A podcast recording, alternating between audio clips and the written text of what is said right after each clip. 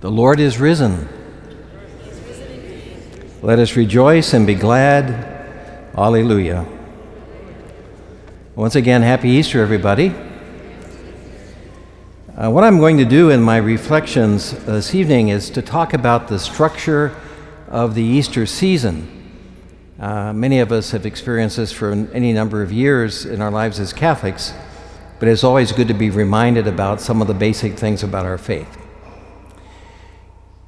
I'd like to begin by saying that the Easter season was historically created for the neophytes. You know, people, when they began to enter the church, were first designated as catechumens, those who were studying the faith.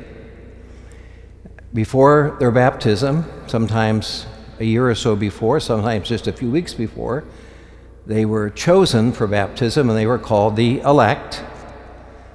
And then after their baptism, they were called neophytes.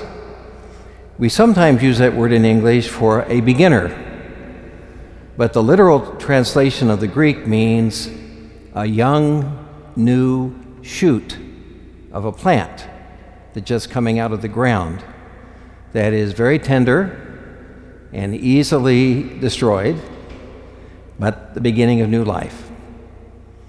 And so the Christians of the early church were encouraged to treat the neophytes in a very special way. First of all, to give them good example, because there's nothing more crushing in the life of children and also of new members of our church than the bad example of their parents or the bad example of their brother and sister Christians. And so, those of us who are Christians for a long time have the responsibility of giving good example to the neophytes. I don't know if there are any neophytes present in the church today. There's at least one, right? I see her shaking her hand. So you give her a good example. But it's also important for us to look at ourselves because there are moments in our lives when we are also tender shoots, right? Where we are, our faith is, is um, in some sense at risk, or it's tender, or it's in danger of going flat. And it's important for us to use the Easter season as a time to strengthen ourselves so that we might be tr- strong Christians in the service of the gospel. So we have to support the neophytes and understand that some, sometimes we're still neophytes and we need to regrasp and begin to study again the faith of the church. The readings that are selected for, this, for the season of Easter are also chosen for a particular purpose. The first reading is always from the Acts of the Apostles, which is the book of the Bible that contains what the name signifies the things that the apostles did in the early church, is the history of the church. And the reason why the church gives that history to us is that we might learn from it how to be Christians in our world today. And that's what uh, Easter season's about. It's about it's about refreshing ourselves in terms of our commitment as Christians and to give witness to that in the world. So the first reading is always from the Acts of the Apostles. The second reading this year, in this Easter season, is from the book of Revelation, which is the last book of the Bible and deals with the persecution of the church in its earliest days. A reminder to us that if we're serious about being Christians, we're going to be opposed by the world around us. And we need to learn that so that we're not shocked by that when it happens, and that we might be prepared for it you know, that we might be strong in the face of opposition or even in the face of persecution. You know, we sometimes think if we do good things, good things are going to happen to us. But sometimes when we do good things, bad things happen to us. And that's especially true about being faithful to the teachings of Jesus and his community, the church. The gospel readings during the season of Easter are from the various Gospels, but always tell the story about Jesus' relationship with the apostles after his resurrection from the dead. We might learn from those interactions how the risen Jesus, who is still present in the church, relates to us today. And learn from that relationship how to be his followers. So, the Acts of the Apostles, the book of Revelation, and the gospel stories about the resurrection of Jesus. This Sunday has many names liturgically. Uh, the first name I would like to talk about is the octave of Easter. An octave is an eight day period. And the Jewish people, when they celebrated the feast of Passover, and Easter took place at the time of Passover, celebrated that feast for eight days. And on the eighth day, they more or less repeated what they, what they did on the first day of the celebration. And so we have another Easter Sunday, this Sunday, in a sense, you know. Re- remembering what we celebrated on Easter and recommitting ourselves to the meaning of that celebration uh, in the week that lies ahead. This Sunday is also referred to as the second Sunday of Easter. Now, the, the choice of words there is very important. It's not the second Sunday after Easter it's the second Sunday of Easter because as a church we celebrate the feast of Easter for 50 days. We have eight Sundays in the season of Easter, beginning last Sunday at Easter and concluding with the feast of Pentecost, which is 50 days after the celebration of Easter. So it's important for us to, to keep the spirit of Easter going for the many, many days that lie ahead.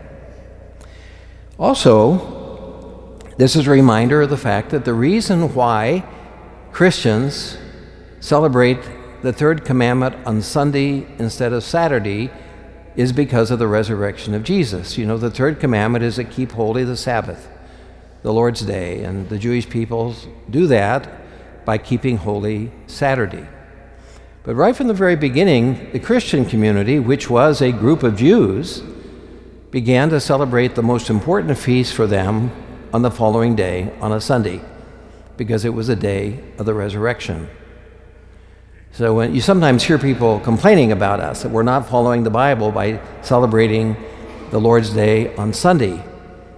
But the church sees that Jesus' resurrection was the transferal of that day of celebration of the new creation of God. You know, that the Sabbath was the day on which God rested after the first creation. They saw the resurrection as the beginning of the world again with new life, and that God now rests on the eighth day, which is the celebration of the resurrection of Jesus from the dead. So that's why we celebrate our holy day each week on Sunday. This feast is also referred to as Thomas Sunday. And the reason for that is today's gospel, which is the story of the doubting Thomas.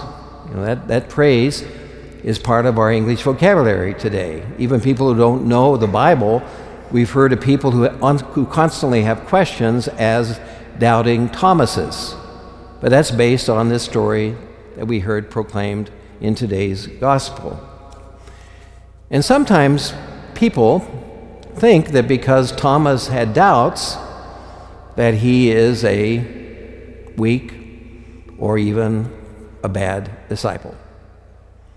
But if you look at the Bible, you see that isn't really true at all. Thomas, although not too much is said about him in Scripture, was a rather extraordinary man. We have the story we heard today about him wanting to make sure that he touched the wounds of Jesus before he believed. He was a doubter up to a point. But the reason he doubted is because he wanted to have a personal relationship with Jesus. It wasn't enough for him to hear that somebody else experienced the resurrection. He wanted to experience the resurrection himself and to put his hand into Jesus' side and to touch the wounds in Jesus' hands. So his doubt, in some sense, is an example to us that doubt can be a good thing if it draws us more deeply into the mysteries of our faith. St. Gregory the Great, one of the popes, said something interesting about Thomas. This is what he said Our faith owes more to the doubt of Thomas than to the faith of all the other apostles. I don't know if that's true or not. You know, I think that the faith of Peter, you know, who proclaimed that Jesus was the Son of God, is really the rock on which our faith is based. But the Pope is trying to say that because one has doubt doesn't mean one does not have faith. And the example of St. Thomas, who moved from doubt to deeper faith, is an example for all, all of us. Another characteristic of St. Thomas that we, we learn if we study the scriptures is that he was a man of loyalty and courage. You know, Jesus um, was going up to Jerusalem, and the disciples were upset about this because there were rumors that people were going to try to kill Jesus. And in response to that fear of his fellow apostles, Thomas said, Let us go along and die with him. A willingness to shed his blood because of his loyalty to the Lord Jesus. Now we know that that didn't work because he, like Peter and all the others, fled when Jesus was captured by the Roman soldiers in the Garden of Gethsemane. But nonetheless, he had a sense of loyalty that expressed itself as a willingness to die because of his love for his Savior. And in that, Thomas is a example to us. You know, to be a serious Christian, to be a sincere Christian, to be a faithful neophyte means that we need to have the loyalty to Jesus and his teachings that would lead us even to offer our lives in the protection and proclamation of that truth. So we examine ourselves today and ask ourselves, uh, you know, we have the doubt of Thomas for sure, but do we also have his courage and his loyalty and his commitment to Jesus? At another point in the Gospels, Jesus is talking to his apostles about going to the Father and that they would follow eventually.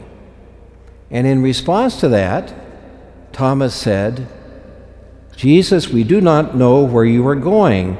How can we know the way? No, he showed himself to be an inquisitive apostle, an inquisitive disciple of Jesus. He was curious, he desired to understand. And that needs to be a characteristic of, of those of us who want to be serious Christians, that we have to be curious about our faith, desiring to know more, and especially to know Jesus' way, and which means the way of life, but also to know the way to Jesus. So this man is an example for all of us of doubt leading to faith, of loyalty, even to the point of shedding blood, and of a desire to understand the faith in such a way that we know the ways of Jesus and the way to Jesus. So on this Thomas Sunday, we say, St. Saint Thomas the Apostle, pray for us. And finally, uh, today's Sunday is also known as Divine Mercy Sunday. The image of Jesus that we see here in the cathedral is the, the image that um, Saint Faustina Kowalska experienced in her relationship with Jesus, and that Jesus asked her to have created as a sign of the mercy of Jesus in the life of the church. And in the year 2000, Pope St. John Paul II declared this second Sunday of Easter to be also known as Divine Mercy Sunday. Now, so we ask ourselves, what is mercy?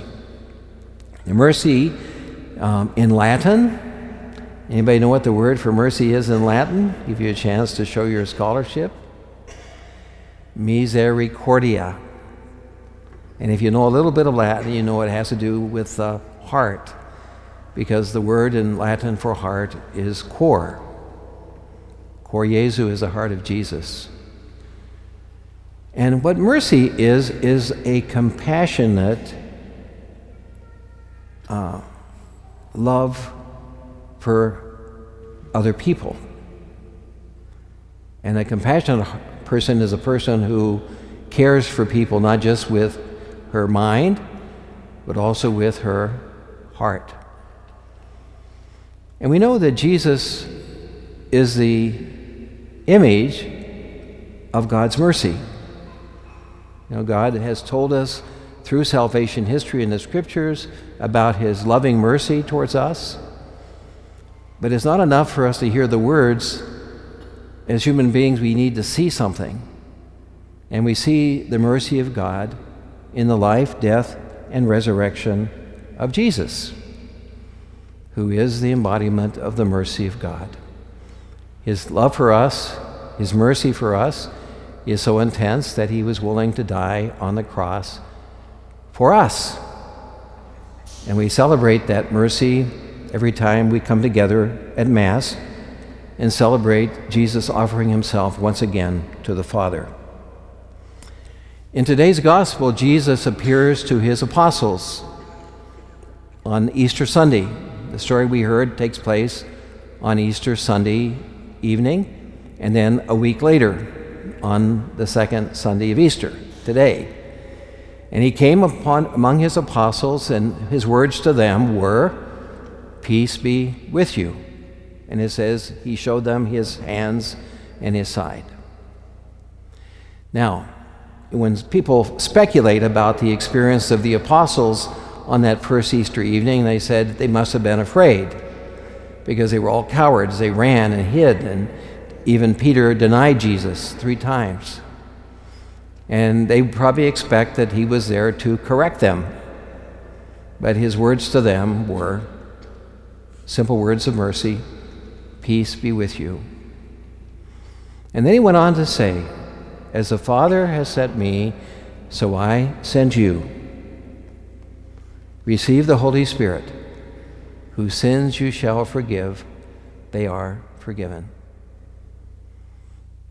The mission that Jesus sent his apostles on was a mission of mercy and forgiveness.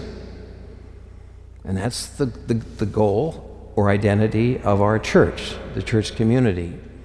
We are a community of women and men who are sent by Jesus to be the mercy of God in the lives of others. First of all, to receive his mercy, but then to be his instruments of mercy in the lives of others in the world in which we live. Now, the world is not a merciful world, is it? Just think of our political turmoil these days in our country. The Republicans show no mercy to the Democrats, and the Democrats show no mercy to the Republicans. No matter what President Trump does, the other side attacks him. But it was true also when, when President Obama was our president. No matter what he did, the other side attacked him. You know, the politics of our country is a politics without any mercy at all. And in some sense, the politics of our country reveals the soul of our country. And it's so important for us who are Christians to help our country save its soul, to move from judgment and harshness to being a community of justice and peace, a community of mercy. And we do that by our words and by the things that we do. So today, as we celebrate the octave of Easter, we ask the Lord to once again show his mercy to us. You know, the opening prayer at Mass today was, O God of everlasting mercy. And we're so grateful for that mercy. We ask the Lord to help us also have the courage to be his ministers of mercy to the world around us. May God bring to completion the good things He begins in our lives today.